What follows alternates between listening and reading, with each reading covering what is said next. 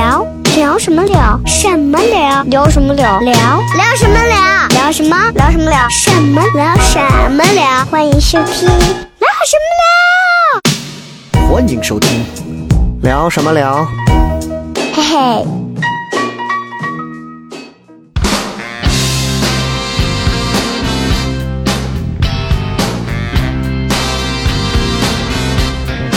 Mustang Sally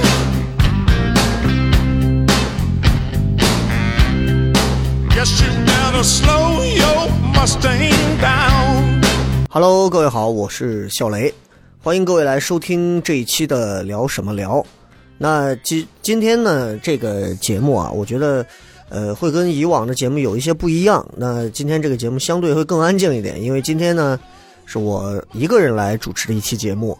那今天这期聊什么聊呢，我觉得其实是想把2019年我们做过的所有节目做一个盘点，同时呢我们因为之前我也在微博上发了一个关于大家有什么想要问的问题相关的一些东西，想要简单的给大家做一些小互动啊，这是基本上我们今天这期节目的所有的一个宗旨，大概就是这样啊，整个的内容基本上围绕着就是这些。然后聊什么聊呢？其实已经做了30多期节目啊，然后也就在前两天的时候呢，我看我们这个虽然只有这么30多期节目，而且之前的几期我们是按上下集这么剪切的，所以其实加起来可能也就是30集左右吧。但是呢，我们也很有幸啊，我们成为了这个娱乐口碑榜的这个前100强，我觉得挺好的啊。当然跟很多的节目都比不了，因为人家确实已经做了很长时间了，可是我觉得我们还是这个节目至少得到这样的一个肯定，我觉得还挺高兴的啊。从19年的8月份开始录的这个节目到现在为止，其实已经得到了很多朋友的一些肯定认可，当然也有一些这个就是所谓的这个批评或者是建议吧啊，我也都会去听也去看啊。聊什么聊这个节目呢，其实最初的想法是一直希望做一档，最早是我想找复兴，我们两个做一档线下完全是很放松的一个聊天节目，但是后来呢种种原因啊，再加上他的时间啊档期啊各方面因为都不行，所以最后这个节目就阴差阳错的去做了一些改版。而刚赶上那段时间，因为有很多的一些同类型的节目啊，我也听了不少，像什么日坛呐啊三好呀，包括像这个北京这边单立人他们做的一言不合无聊斋啊，我都听过一些，然后就觉得那不如就借鉴一下他们这种多人谈话的方式，我们也来做一下。因为我做了这么多年电台，其实一个人做了这么长时间，然后一个人说话说了我已经记不清说了多少个小时的话了，然后就觉得我觉得是可以尝试跟大家去以沟通聊天的方式去交流去谈一些问题的啊，然后我就觉得为什么我们不能试一下呢？那就有了这30多期节目。其实这30多期节目呢，现在在我来看啊，我觉得不是特别的完美，每一期都有瑕疵，但是我觉得每一期呢都能有一些小小的亮点，也希望大家能够听到。那很多朋友来问就是关于这个节目的衬乐，其实这个节目衬乐呢都是一些这种很布鲁斯啊很爵士啊这样的一些曲风的歌，说能不能年末的时候做一个曲单的一个这个分享，我试一下吧。因为很多歌我是全凭着感觉，就是这一期聊天的话题，把这个音频整个播放的时候，我会去挑这个歌，我会去找这个音乐和语言节奏谈话氛围最贴近的一个方式，然后去贴这样的音乐，所以每一期可能你们听到的内容会觉得，哎，这个曲子不错啊，背景音乐挺好。其实背景音乐已经拉到非常低了，只有几期我会稍微调高一点背景音乐，去带一下这个语言的节奏。所以你们听到的这个爵士乐的一些东西，也都是很认真的一首一首在挑的啊。因为我觉得就是可能电台做久的人会对于音乐啊，包括整个的这个听感的一些东西会比较的有一些偏执啊。那节目做了这么长时间啊，我们也聊了很多的内容。第一期内容呢叫人生能有几个9年，其实是想和复兴做一个回顾，是希望借着这个节目能够跟复兴做一个新的开始。但是没想到第一期第二期我们是在一个地方录的，录完之后就没有再继续了。然后这两期包括第二期的到底谁是渣男渣女，还有第三期和第四期的其实是一期 Life is hard， 这几期是我们在一个车上，在车上啊，在南湖边上找了个安静的地儿然后录的，然后用的是我最早的那个 Tascam 的一个很简易的一个几百块钱的一个录音设备，所以你们听到的那个录音效果不是特别好啊，不是特别好。然后当时录的这三期录下来的时候，我俩已经快疯掉了，就已经都没话说了，都快录完了啊。然后这三期我个人认为，我觉得最好听的其实是 Live is Hard 啊，我觉得是挺好听的，因为可能更能抓到我的一些共鸣点吧。但我看就播放量来讲的话，第一期的播放量是最高的啊，是这个8800，第二期是8400，然后现在是第三第四期是分别是5000和4600。其实我算了一下，我觉得啊，就是 Life is Hard 为什么我很喜欢呢，是因为我觉得他是我当时最喜欢的那个伟大的音乐家 Michael Jackson 他的一个仪式之后的一个电影叫 This is it， 然后这个电影里面它有这么一段台词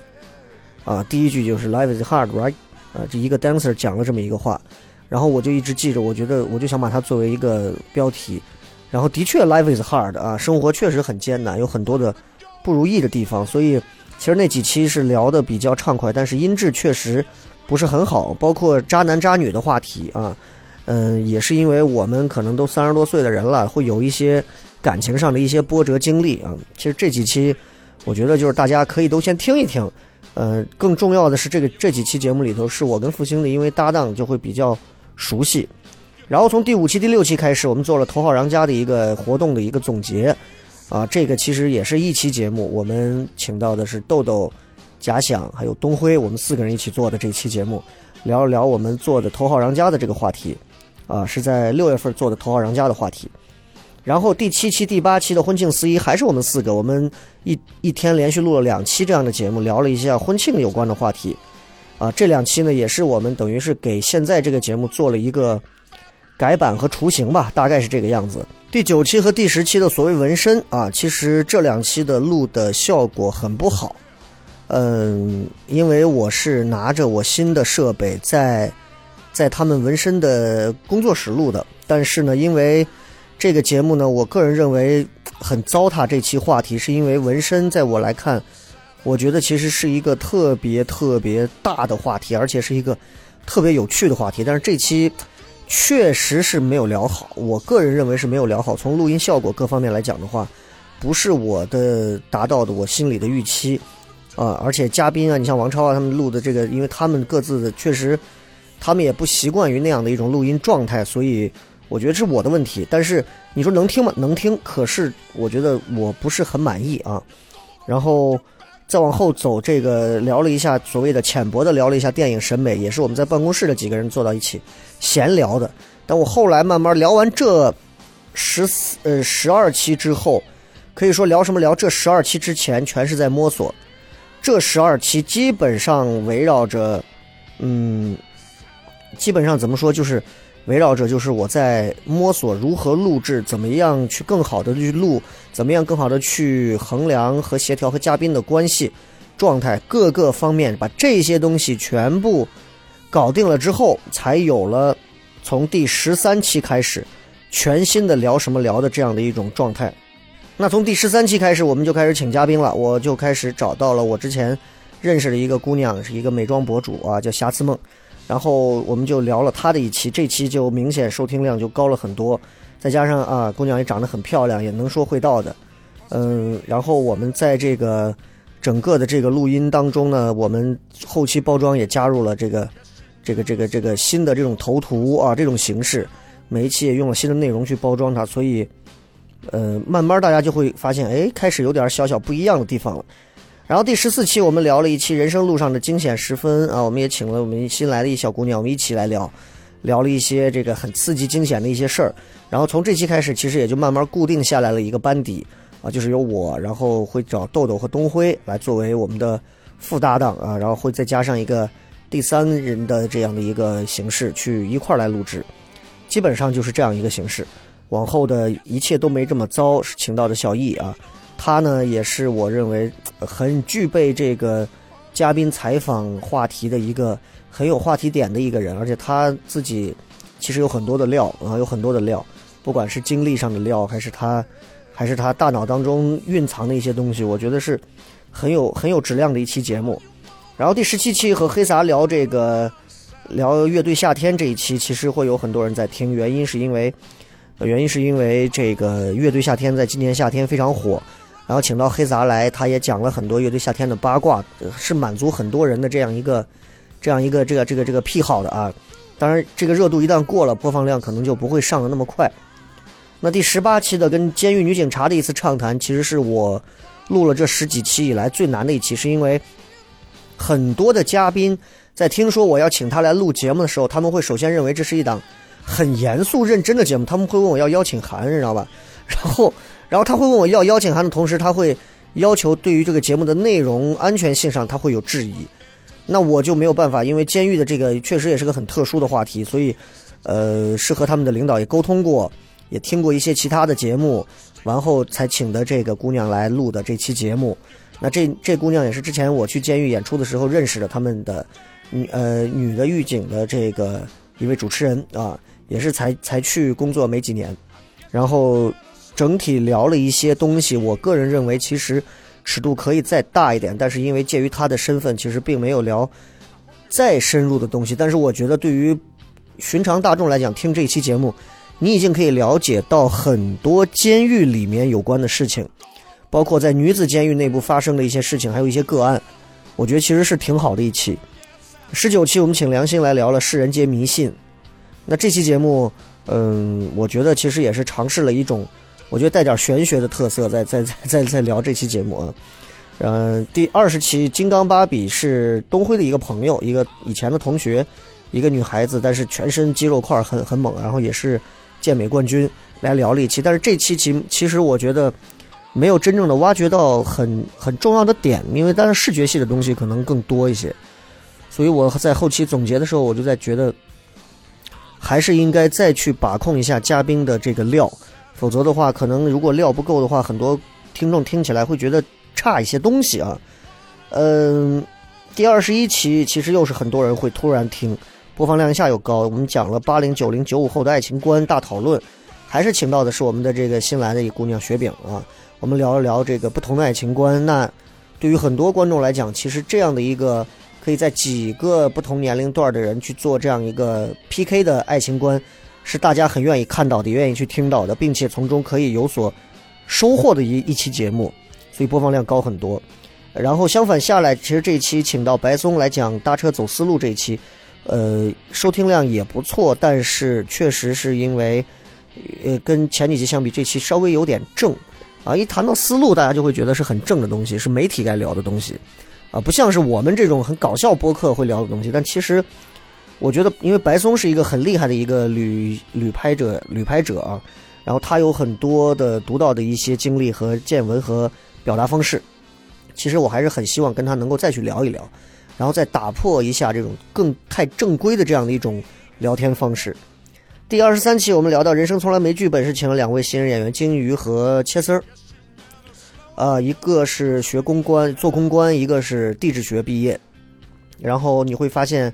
原来人生真的没有剧本啊！你以为你毕业了以后会干这个，结果最后没想到阴差阳错你干了一个别的啊！这个我觉得就是挺戏谑人生的一期节目啊，然后收听量竟然也很不错。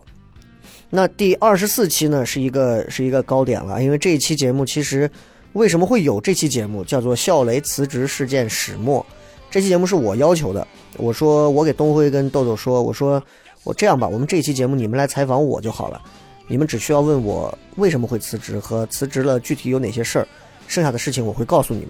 因为其实从台里4月份彻底离开台里之后啊，从18年的8月份啊办了这个手续，到19年的4月份彻底脱离了电台之后，其实有很多话要讲，也有很多委屈的东西，但是更多其实是有很多大家不明就里的地方，我希望通过一期可以像讲述的方法的一期节目去把很多东西说出来。因为如果是我一个人在讲，显得很愤，你知道吗？就显得不太像我想表达的那个意思。所以这期节目出来之后，很多人听了，包括台里有很多领导听完之后会转给他们的主持人说，你们听听这节目很好听啊，然后很有意思。其实是在做了一次体制内，我觉得是最后的一次挣扎吧，就是我想给体制内的那些同事们再去给他们讲一讲我的一些经历，不管他们是从中领悟到了一些好的还是不好的东西，我觉得这是我愿意去表达的地方。然后也是确实希望很多朋友不要再问为什么你现在节目呢啊，你现在人呢，你怎么听不到了。我希望其实听了这个聊什么聊的第24期的时候，你就什么也不需要再问了，因为听过的人确实什么都不用再问了啊。在这个当中我也点到了一些人的名字和说到了一些具体的事例，这些人和这些事儿呢，现在也依然存在于你们能看到的电视和听到的广播里，但是并不代表着怎样，因为从每个人的角度来看，总有人是好人，总有人是坏人，所以在那个时候的我来看，很多人可能十恶不赦，可是在现在我来看，我觉得每个人都有可以原谅和值得被宽恕的地方。所以我现在对于曾经发生的一切事情，其实我现在抱着一个很快乐的这个东西啊，弃之可惜的烂梗，其实是我们做单口喜剧里头，我们会写很多的一些段子的素材和前提铺垫，但是并不是所有东西最后都能成为走上舞台的段子，所以很多人的很多段子就空在那个手机的记事本或者是写字本上，然后就再也不会讲了。我们就会把这些段子拿出来跟大家互相的去听评一下，我觉得也是挺好玩的一期。然后后来我听到就是他们那个一言不合的节目里头好像也有一期类似于边角料这样的节目，我觉得听了以后，我觉得其实是有点异曲同工的意思，但是确实不存在我们谁抄谁啊，就是我觉得这是个挺好玩的东西。我也觉得单口喜剧演员其实是应该去多交流一些平时你们写在本子上但是确实你也很难改的一些段子，可能在你这儿是边角料和废料，在别人那儿可能就是宝贝啊，这就是艺术的东西，你知道，很好玩。这个第26期又是一期猛料了，因为26期我们又请到瑕疵梦，我们来聊了一期社交恐惧症，还有假想，我们还有豆豆，我们四个。社交恐惧症这一期其实也是我特别想聊的一期节目，就是他告诉了很多人，从雪莉他们抑郁症啊，到很多人现在在做这个各种各样的工作，在这当中很多人因为社恐，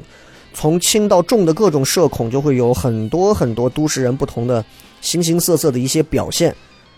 我觉得其实社恐在我这儿来看，其实我觉得我是很轻了，只是有一些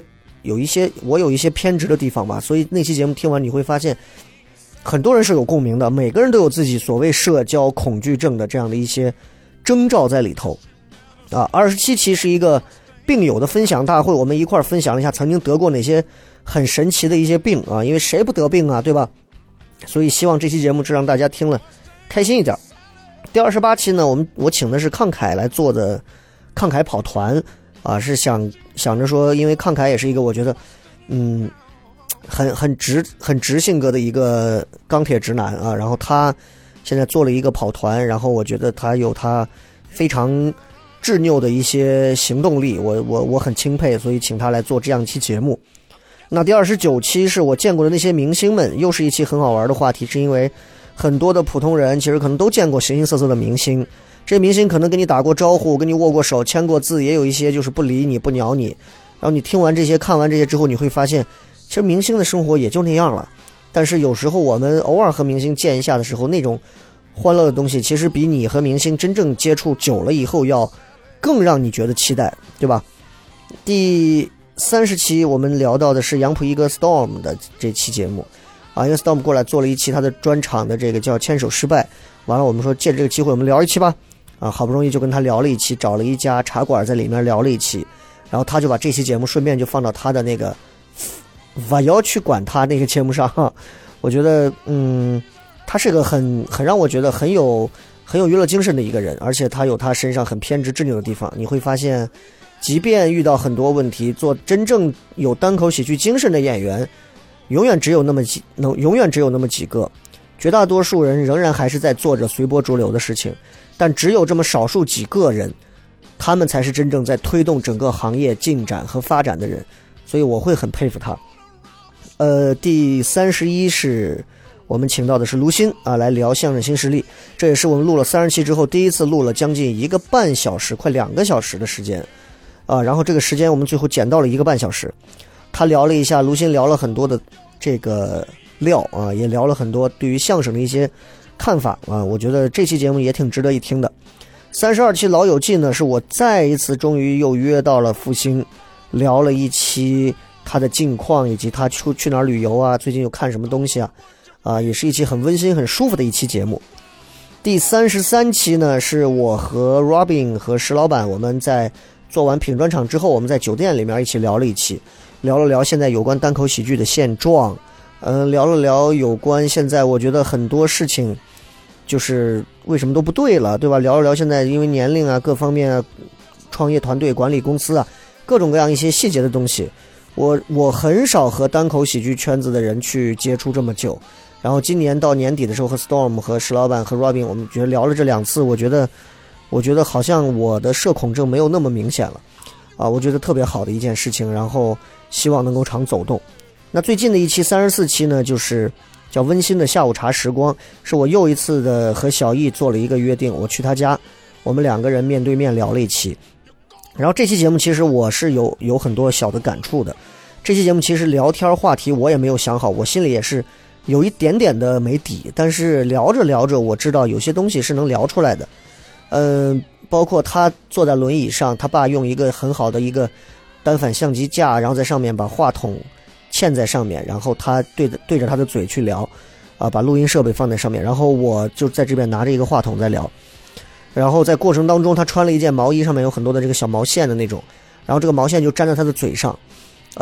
他就一直用手去轻轻的去拨拉这个毛鼻子啊脸上的这个东西，然后中间我就停下来一度，我就帮他把脸上这个毛线取下来，因为他的确行动很不方便。你们很多人听完这期节目之后，会在他的这个叫默默耳语的这个公众号里啊，会去仔细的跟他去互动沟通，但是你看他每一条都会给你们回复。但我想跟你们讲的是，其实他打字非常辛苦，因为他的身体情况导致他坐在轮椅上，他打字是用他的右手的小拇指的这个指头关节在打字，一个字一个字的敲击的，所以很多时候我宁愿和他发语音，我都不愿意让他来打字，是因为我觉得其实会很辛苦啊，因为的确不是每一个人在经历了像他这样的一些事情之后还能有今天这样的一个状态，所以我觉得我是万做不到的。所以我觉得其实和他聊什么样的一些，为什么这期标题叫温馨的下午茶时间，因为他妈妈给我泡的开了一袋新的咖啡，什么哥伦比亚咖啡，然后泡的知道我爱甜一点的，就给我加了很多糖，然后我喝着很浓很甜的咖啡和他在聊天，然后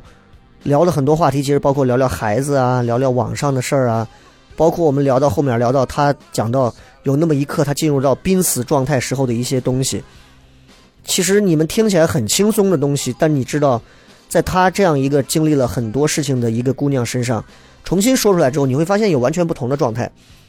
我觉得是很温馨但是很有震慑力的一期节目。然后这就是34期，今天你们听到的这期呢，刚好赶上19年到20年的这样一个跨年了。我没有选择在31号的晚上和元旦那一天去更新这一期的总结类的节目，是因为我觉得我不想那么矫情，我希望空上2天，而且刚好1月份的1号是这个元旦，是我们的新人赛，我们刚好做完了新人赛当天啊，然后也有这个几位新人拿到了冠军亚军季军，我觉得挺高兴的。然后说2句新人赛吧。这次新人赛呢，我们总共会有21个新人演员参加，这21个新人演员里面，其实说到新可能会有这么一半是真的是各个行业从今年8月份才走上开放麦的讲台，包括在一些时候我们会让他在商演的舞台上试过的一些年轻人。但是呢，我觉得他们的表现真的比我们4、5年前的那会儿要好太多了，好太多了。他们知道去怎么样去做铺垫，去做起承转合，去怎么样控制负面情绪。我觉得这已经是时代在发展，你知道吗？就是第6套广播体操，是吧？这个我很佩服啊。然后这次新人赛获奖的这3位呢，我不能说他们是最优秀的，但是他们能代表了在某一个现阶段的优秀新人所具备的一些东西，就是现场的密集的笑点，会有现场很打动人的一些感染力的表演，以及比较鲜活的段子内容，这几块是绝大多数新人可能没有的。但并不代表他们真的就是很优秀了，因为从预赛到决赛，每一个人都有一点点的这个重复的段子。其实这个我在我这儿来看，在最早定赛制的时候，我这儿是没有通过的，我是不希望演员有重复段子的，但是因为考虑到很多人是真的没有那么大的段子储备量，所以我们最后定出来给他们通知的是原则上不建议重复啊。然后我们这里有一个小伙，他和他一组的这几个都是很会表演的人，很吃亏，所以他没有了重复的段子，也没有讲预赛时候一些炸的段子，所以就会他的分其实不是很高啊，我能感觉到就是状态不是很好，因为他也是一个我能看来很用心在做这个事儿的人，他不是一个说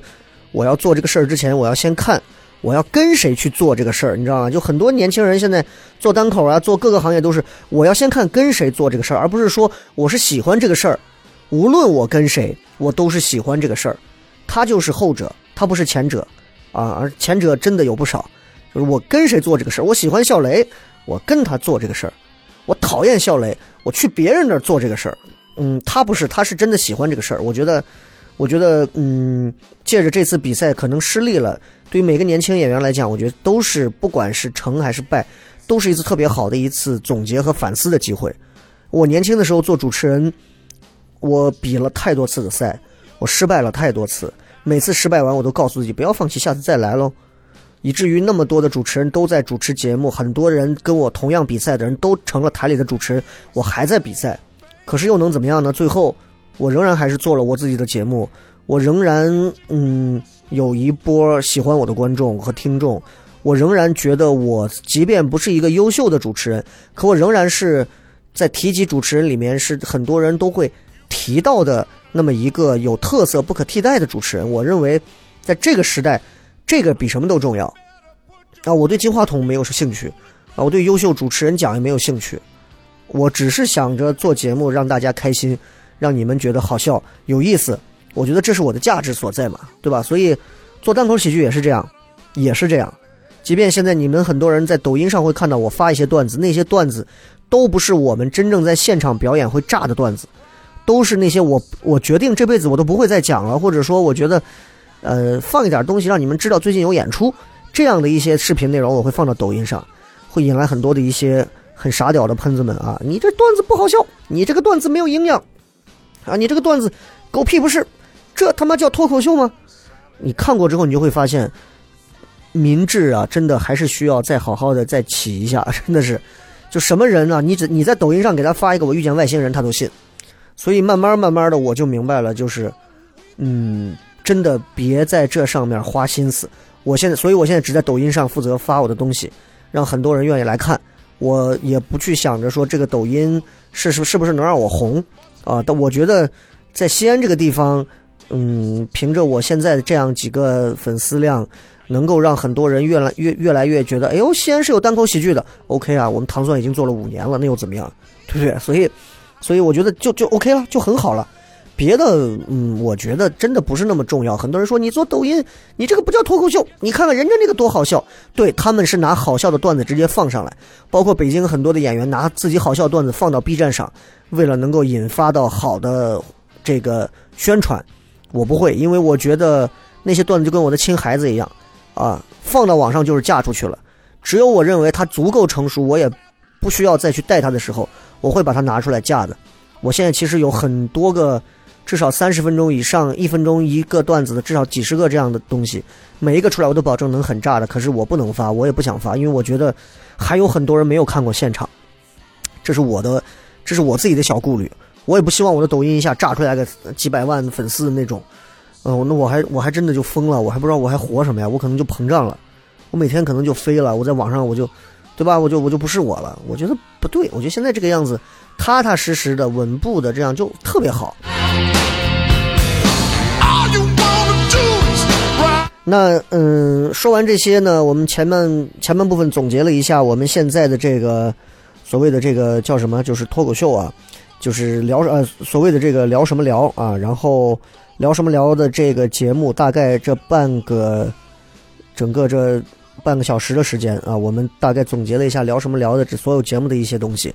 然后我之前发了一条微博有一些互动，然后今天想跟大家顺便就在互动上聊一聊，因为很多问题我觉得是可以一边聊问题一边其实把很多事说出来的。我觉得19年过得特别快，19年有很多让我记忆犹新的事情啊。我记得3月份我在北京待了那么长时间，有很多朋友请我吃饭，我也请很多朋友吃饭啊，还有我请人吃饭完了之后呢，对方也不愿意掏钱，最后我掏钱，他最后还打包的那种啊，用西安话说很丧鸟的这种事儿我都经历过啊。这些人是谁我就不说了，但是我觉得都是挺好笑的一些事情啊。3月份在北京其实我待的不是很开心，原因是因为去就不是奔着开心的事儿去的，所以待的不是特别快乐。晚上时候拿喜马拉雅去直播过几次，也真的是为了排遣一下寂寞。然后4月份回来之后就在努力的准备头号瓤家的事情，四五月削尖脑袋准备，6月份我们终于很认真的做完了头号瓤家，7、8月份我们就很消沉的继续做着我们的演出。从8月份开始终于进入到了19年我认为开始有好转的一个时候，就是我们开始做新人培训。我们从8月份、9月份、10月份、11月份这几个月做完了新人培训之后，这4期新人培训下来，我们总共招到了有这么将近30个人。那么这30个人现在你们在西安的市面上现有的所有的演出的脱口秀的地方你们可能都能看到它，尤其是现在西安破天荒的出现了好多在做开放麦演出的一些所谓的一些小品牌啊，他们都在和一些场地合作，然后打着自己的旗号开始在做开放麦。我觉得这是个特别好的事情，就是因为大环境好才会允许各种各样的人都会出现，市场不行的时候只有我们在做，也只有我们在坚持啊。从糖蒜头一年我们免费做了1年半的开放麦，免费做到现在为止，他们的开放麦我看据我所了解到的和听到的有从6、7块钱的到10几块钱不等啊，就我觉得都在做开放麦。同样也有的听说也在做商演，我是那种比较觉得还是要平稳过渡稳扎稳打型的，但现在很多年轻一点的就我觉得看到了脱口秀，哎呦有观众了啊，有红利了，我要挣个快钱了啊，我这个是没有办法接受的。就包括我们现在自己有自己的冰封喜剧的开放麦啊，我们对于自己的冰封喜剧开放麦的这样的一个诉求也非常简单。第一，我们招的演员一个是除了我们新人培训过的演员，第二个我们招有经验有能力有上过舞台的不错的演员，这些我们才会招。我们不会说随便是一个路人说今天让我上吧，好把你拉到群里报名，不会的，你这样的话报名还会占掉别人的时间。第二呢，我们的结尾还有任何事我们都会做复盘和很多演员的一些交流和周六的内部的工作坊，这些都是为了提升段子用的。最重要一点是我们所有的挣到的钱所有的东西我们也是财务公开啊，我们尽可能的不希望很多演员说我在你这儿演出你拿我挣钱，挣完钱之后钱呢，对吧？所以我就希望说大家都明白我们做这个事儿是为了演员。我们做到现在糖蒜有这么多的演员和工作人员，希望通过每一个演员，我们会给每个演员谈心，每个演员的状态有起伏我们都会去跟他们去交流。我觉得创业公司老板做到我这个样子得赔死了，对吧？是吧？那我们来看一看各位都一些什么样的留言啊。说这个市民小王说，雷哥我今年大专毕业，有没有什么办法可以让我成为一名优秀的电台主持人？从小就特别羡慕电台的工作，而且也非常喜欢听你的节目，总觉得你这个人跟我有很多的相似之处。扯淡啊，就是扯淡，真的是扯淡。第一，我跟你没有相似之处啊，我从来没有想过想要成为一名优秀的主持人，也没有好的办法和方法，只有努力。怎么努力？你要问我，那你就别干这行了。怎么努力，对吧？我想要努力成为一个跑步的运动员，长跑运动员，怎么跑？自己去搜，自己去请教，自己去问。上来以后就问马云，我怎么样可以成为一名优秀的首富？马云能告诉你吗？马云告诉不了你。所以我觉得你这一上来，你的这个出发点、立意点就我觉得有点急功近利了。所以我没办法告诉你怎么样成为优秀电台主持人，优秀的电台主持人初衷从来都不是一个优秀的电台主持人啊。说 Flash 今年有没有要去哪个电视台晚会表演安排的？没有的。脱口秀近几年都不可能有人会上到晚会随便去表演脱口秀的，尤其是大型的晚会，你知道吗？我还梦想过我有没有机会上春晚呢，我早都死了这个心的，不要想啊。前段时间啊，某社著名的这个流量的小生相声演员某某社啊，很出名的相声演员，因为几句口舌之快的东西，导致文化部直接下了一个红头文件，对于脱口秀和相声类的一个严查。就真的，北京的朋友，北京做脱口秀的都把这个相声员都能恨死啊！是谁就不说了，你们自己去揣测吧啊！真的是有时候想，哎，真的很烦。所以语言类的东西在中国其实不是那么好讲的，大家宁愿听你们讲一些。今天有个瓜怂踩了一个香蕉皮，啪摔了一跤啊，哇哇哇的哭。司机听着，好呀，好开心啊，你好搞笑啊。你稍微给他讲点侵犯度的，他咦，你这人胡说八道，就是个分情。他还要点评你，他不知道去听他没有能力去接洽太深度的一些内容，他只能停留在很肤浅的娱乐表象上，你知道吗？欣欣向荣说了一个物质欲和物质基础之间的矛盾该怎么协调？我觉得物质欲啊和物质基础，那就相当于是才华和你的野心嘛。就很多人的才华不配他的野心，他的野心是开一个牛逼的公司，他的才华最多就干一个看门的老大爷，对吧？所以一样，我觉得物质欲和物质基础这个矛盾怎么协调，就是你降低你对于物质的期待和需求，对吧？你说我一个月挣2000，我天天就想到美国弄签证，去美国自驾游去，你是不是扯淡？对不对？我觉得不要有这种想法。就我拿我自己来说啊，我一个月挣多挣少，我对于花钱上，就你只要给我兜里有一点零钱，就是让我买个水啊，交个过路停车费啊，对吧？然后点个外卖的钱，其他时候我对钱是没有需求的。就不是说我今天要买一名表啊，明天换一好车啊，后天我想吃顿好的，我真的我的生活要求极低，低到我自己都觉得有点不能理解。我印象多深的就是我出去给人家主持完婚礼，2沓子1万块钱，我散在副驾驶的座位上啊，就1万块钱散到副驾驶的座位上，然后我开着车开到我最爱吃的一家油泼3合1的面馆门口，然后花了12块钱吃了一碗加2个煎蛋的面，吃完转身回去把钱给媳妇儿。就我觉得钱在我来看是我完成了我喜欢事业的一个奖券，拿到这个奖券之后我就很开心了，钱交给他我就很开心，看他开心我就很开心，而我的开心点不在那个上，而在我吃了一碗面上，你知道吗？就跟我们做完演出之后，我认为演出完我就很开心，吃个方便面在家我都很开心，而不是说演出完之后我现在牛逼了，我得出去吃一月真轩呀，真不是在这个上头啊，真不在这个上。包括穿衣服呀各种我都不是那么的讲究啊，他们都说你这一件衣服得死了穿，我觉得就是不要在生活上那么高标准自己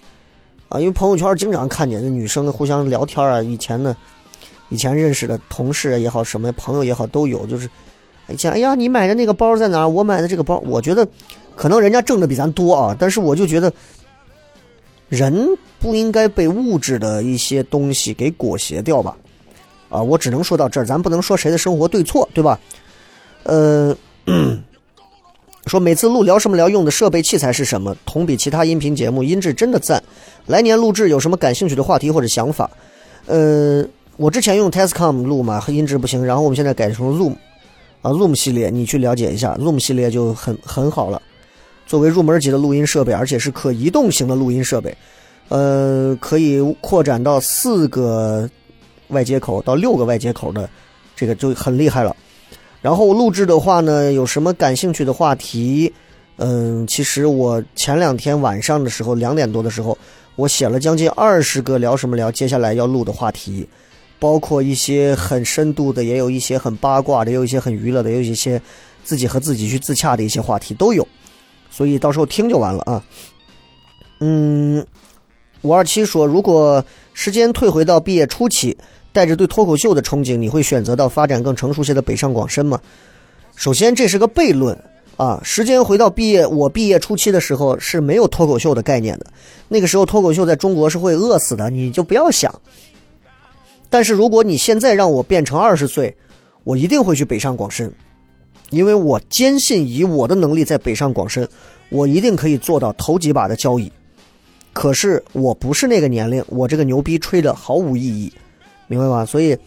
我现在去北京演出，我也不会认为我是北京最牛的演员，但我也不会认为我比北京一流的演员能够差太多，唯一差掉的就是人家有线上流量，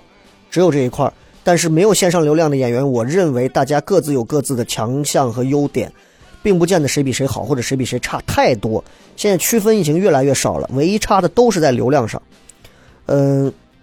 所以我是很期待就是更多的年轻人出去走走，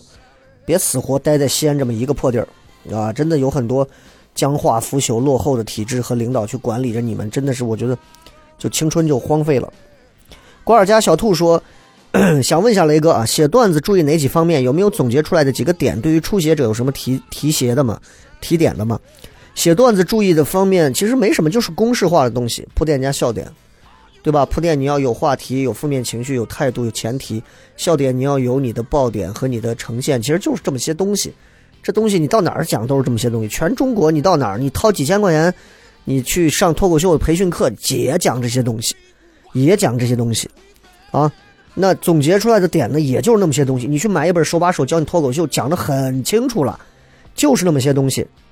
但是经验这个东西是没有办法去传授的，是需要你去慢慢的总结的啊。那个初写者的话，我觉得就是对于新人演员来讲，如果你说我想写脱口秀，你先清楚什么是脱口秀，什么是单口喜剧，什么是单口相声和什么是相声。很多人过来找我，雷哥我想说脱口秀，我觉得怎么样加入咱们这个相声社团。我说你滚蛋，你先分清啥是啥再说。他说这不就是一样的吗？我说你滚蛋，你自己想明白了再说。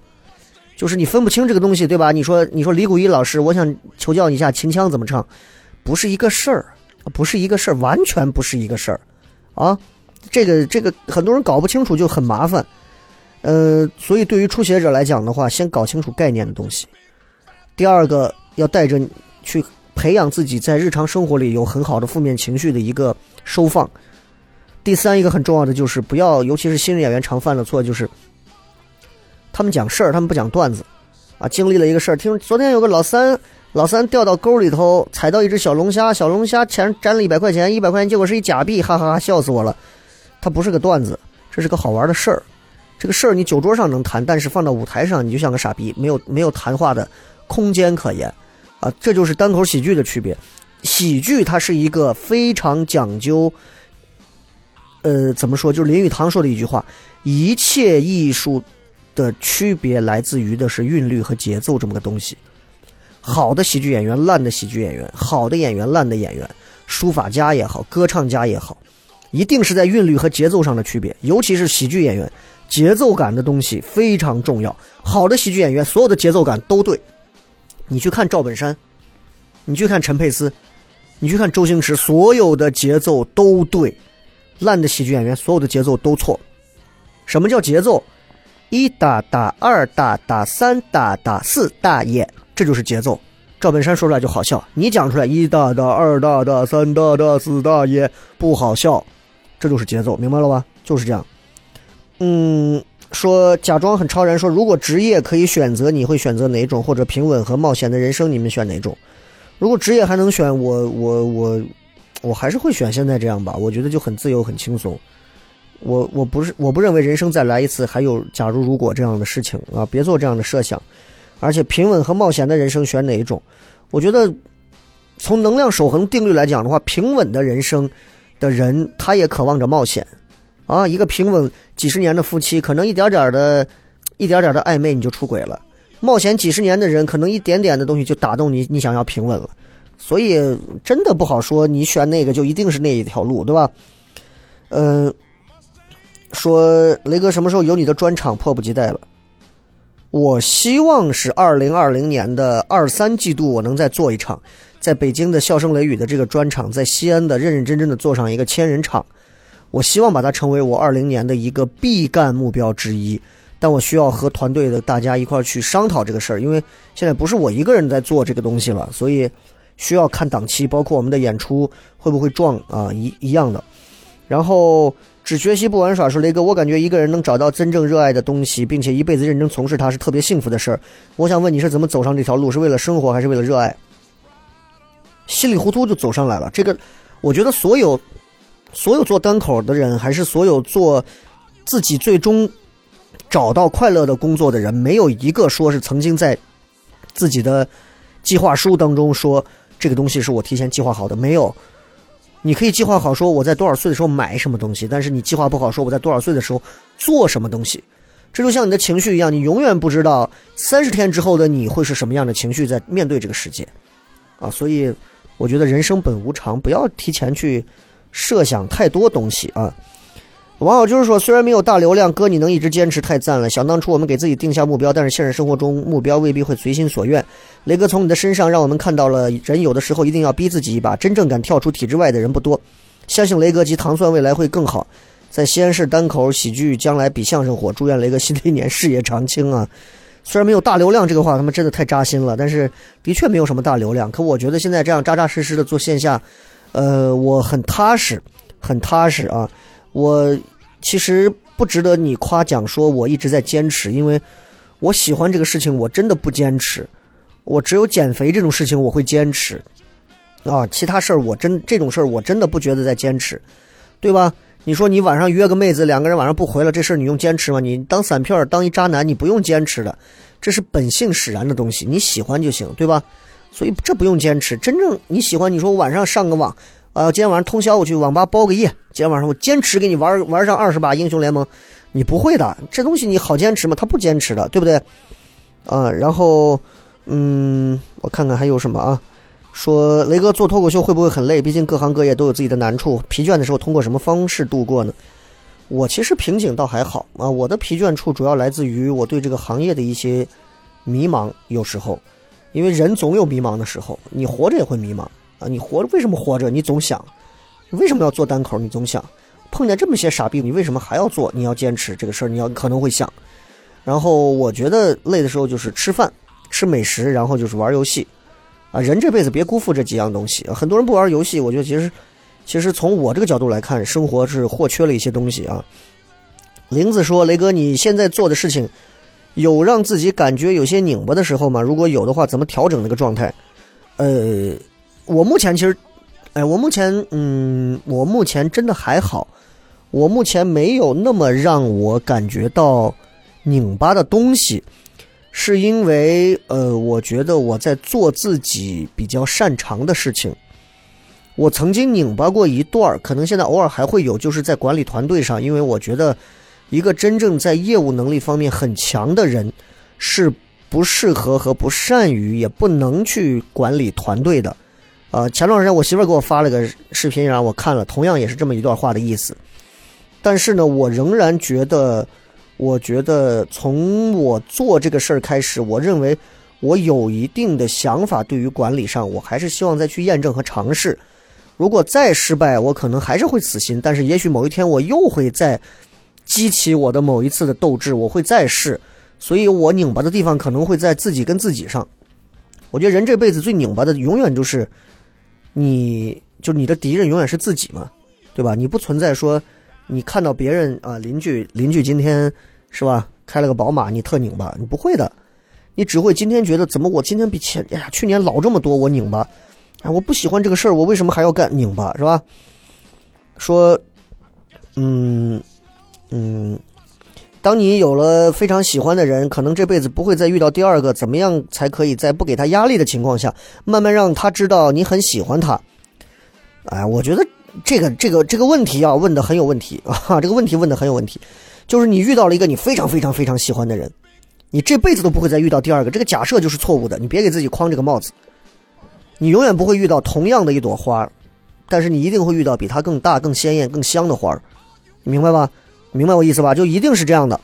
所以，你遇见他，他是独一无二的，你就大胆的去跟他表白，因为他就是独一无二的。他错过你，你错过他，你们都不会再有重逢的机会了。但是你得到他，他得到你，你还有机会再遇到更好的花，他也有机会再遇到更好的花。所以，就算你们结婚了，白头到老了，一生你也会遇到很多比你伴侣优秀很多的异性啊，那怎么样呢？如何呢？对吧？这就是你自己拷问自己人性的时候了。到那一刻，你还会觉得你对于爱情是忠贞的吗？还会像热恋之初的样子一样吗？对吧？贝子说，请问雷哥如何看待这句话？公司招聘人做的是匹配，没有义务去发掘员工身上的潜能。我相信这句话在很多公司都是这么做的，就是公司嘛，对吧？我招的就是来的就是一块能放到墙上的钉子和砖，我招的又不是一个纯铁皮，我要现打造，我是疯了吗？我们公司有那么多时间干这事吗？啊，培养人才，我们是福利局嘛，对不对？福利院嘛。但是很多创业公司会有，你像我做了这么多年糖蒜啊，真的是很多演员只要在糖蒜待过的，现在你们在西安市面上能看到的这些就是很多一些已经有一点水准的演员，我都一个一个认真的教过，我会认为不管他们有一天还在不在这儿待，希望在糖蒜待过的这段时间，他会知道有一个所谓的良师益友曾经在他的生命中对他完全无害的帮助过。即便有些人不是这么认为的，不这么想的，至少我是这么对自己交代的。所以我觉得在那个阶段碰到我的那些人，他们很幸福。因为这个阶段呢，我不再那么轻易的给很多人讲东西了，因为我知道最终坚持下来的还是只有我，不是他们啊，我也知道最终能够达到我要的预期的仍然只有我自己，可能还是不是他们。所以我觉得与其这样，不如让他们自己去努力去摸索吧，比我一个一个手把手教的强啊。至于他们身上的潜能或者什么东西，我个人认为你站到一个管理的角度，你就更看得清楚了。说聊什么聊，和铺子会有大的变化吗？来年有什么打算？糖蒜在2020年一定会有很多新的变化，除了我们增加演出的场次，会有更多的演员加入进来之外，糖蒜在2020年会做更多的新的喜剧类的产品。尤其是线下这块来讲的话，一定会有让你觉得耳目一新的东西，包括聊什么聊这个节目，你们现在听到的就是一档声音的节目啊。但其实这个节目在半年前我就已经设想过要做成线下款的节目。那我们现在我觉得20年差不多到时候的话，我会开始慢慢的尝试这样的做法，因为我觉得我们在尝试的东西在西安都是头一番啊，别人都没这么做过，包括在西安做即兴喜剧，包括怎么样，外头也没人做呀，对吧？西安真的没人做啊，只有我们在做啊。我们努力的拿一些新的东西去不停的尝试，就希望大家能接受更多吧。幸福说2019最想感谢什么人什么事儿？我觉得19年我最想感谢的啊，我觉得首先肯定得感谢一下我媳妇儿嘛，从工作到私生活帮助是最多的。然后家人也要感谢，然后糖蒜的同事们搭档啊，合作伙伴呢都要感谢啊，最要感谢的是观众，你们不买票真的我就得饿死，然后真的就得饿死。我们一周如果开到好几场演出，你们都不买票，那我就完了。你会看到有一个人最后悬梁死在西安的某个街头的。所以真的最后还是要感谢你们，是你们才让我有了可以嚣张皮干膨胀的欲望和资本，对吧？否则那我怎么说呢？是不是？雷哥，你觉得转业后跟电视台最大的不同是什么？就是电视台是一个铁打的平台啊，你就像一个，你就像怎么说，你就是坐在摩天轮上，你只需要熬到一定时间，你就能成为老资历，叫哥叫姐。单口喜剧是一个全新的平台，你需要凭借着自己的本事一点点爬上去，对吧？这个是完全不一样的两个东西，我想跳过平台去证明自己，所以其实是在创业嘛，对吧？说雷哥，你觉得现在的西安和10年前西安有什么变化？其实对西安我一直特别情有独钟，就是包括看了《长安十二时辰》之后啊，我一直觉得西安就应该是那个样子。反而现在西安我其实没有什么好感度，我开车走在西安的所有街头，我没有任何兴奋的感觉。我开车在清迈啊，在曼谷啊，普吉啊，我都会有一些惊艳的东西，不管是路面啊还是环境啊。西安我完全没有，就是我觉得我说的难听一点啊，我觉得这个城市的功德和私德啊，甚至不如10年前，甚至我觉得是倒退的。我觉得但不光是西安了，我觉得整个国家都面临着这样的一种问题，社会公德还有人的私德都在倒退。科技发展啊，经济发展带来的其实并不是人们与时俱进的提升，相反有很多的糟粕就留下来了。那在西安你就能看到很多这样的东西，和很多的人打交道，你会感受到那种浓浓的恶心反胃的那种感觉，和很多人打交道你会感觉到一种脚陷在淤泥里拔不出来的一种不畅快，一种烦躁的东西，但是你毫无办法去改变它，啊，如果你仍然不认为我说的是对的，没有关系，我们可以保留意见。你也可以在西安的街头开上几天车试一试。说雷哥做自己以后会不会觉得累？这个问题很无聊，对吧？什么叫做自己以后会不会觉得累？就是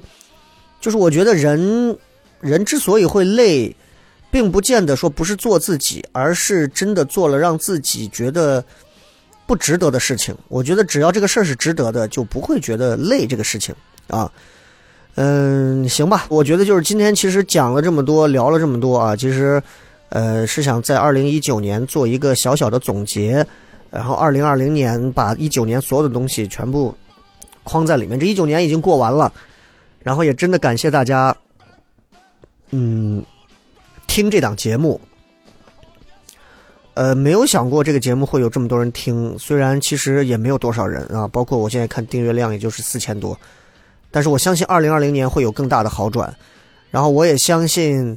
只要我用我这种比较坚持的这种蜗牛爬的方式，踏踏实实的去做好内容，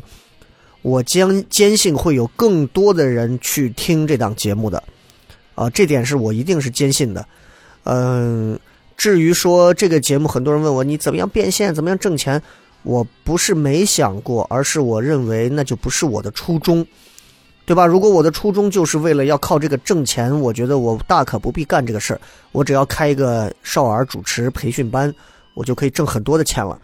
所以我希望大家在2019年结束到2020年这开始的这个时间里头，大家真的是能够明白一点，就是和有趣的人一起做有趣的事情，是一件人生最有趣的一个阶段和境界了。也希望20年糖蒜的各位都能努力，然后所有听聊什么聊节目的朋友都能开心，然后也希望20年能够有更多的我能够找到的一些有趣的这个聊什么聊的新主播可以加入进来，我们一起来把这档节目聊得更开心一些，这个是最重要的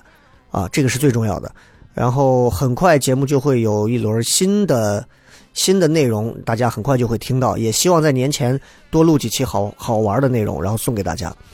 然后在结尾的时候，我其实还有两个小的事儿想特别聊一下。一个事儿就是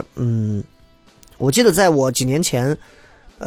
在西安的那个万悦城当时做了一次脱口秀的演出，现场我请到了一个当时上那个中国好歌曲的老钱，他唱了一首那个闪派布鲁斯的歌，很屌。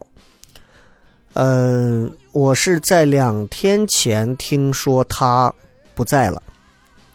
他不在的原因是因为抑郁症，我听到的是这样，然后是服药了，而且是和太太一起服药的。我听了这个事儿，我很震惊，因为当时我记得他来演出现场的时候，他老婆和他一起来的，然后我现在回过头来去想，我就能感觉到，就是他可能受了抑郁症很长的这个困扰，然后他也说了，他想悄悄地离开这个世界，然后可能是因为夫妻两个人的爱情还是什么样的东西，就这样离开了。我回想到这个事情，我百感交集，然后因为他9月份的时候给我发了一个什么样的推送，我当时忘了我在干什么，我没有回他的信息，因为按理说别人给我发什么我都会回，但是我没有回他的信息。我打开他的微信看到那个时候，我有点定住了，我觉得啊，我觉得人一定要珍惜你们现在身边所存在的那些人，因为你不知道他的内心承载着什么，和一直在和什么东西在负隅顽抗着，所以直到他们离去的时候，你才会最终给这个人定性，他是一段喜剧，还是一段悲剧，还是一段佳话，还是一段传奇。可是那一刻定性了，已经晚了。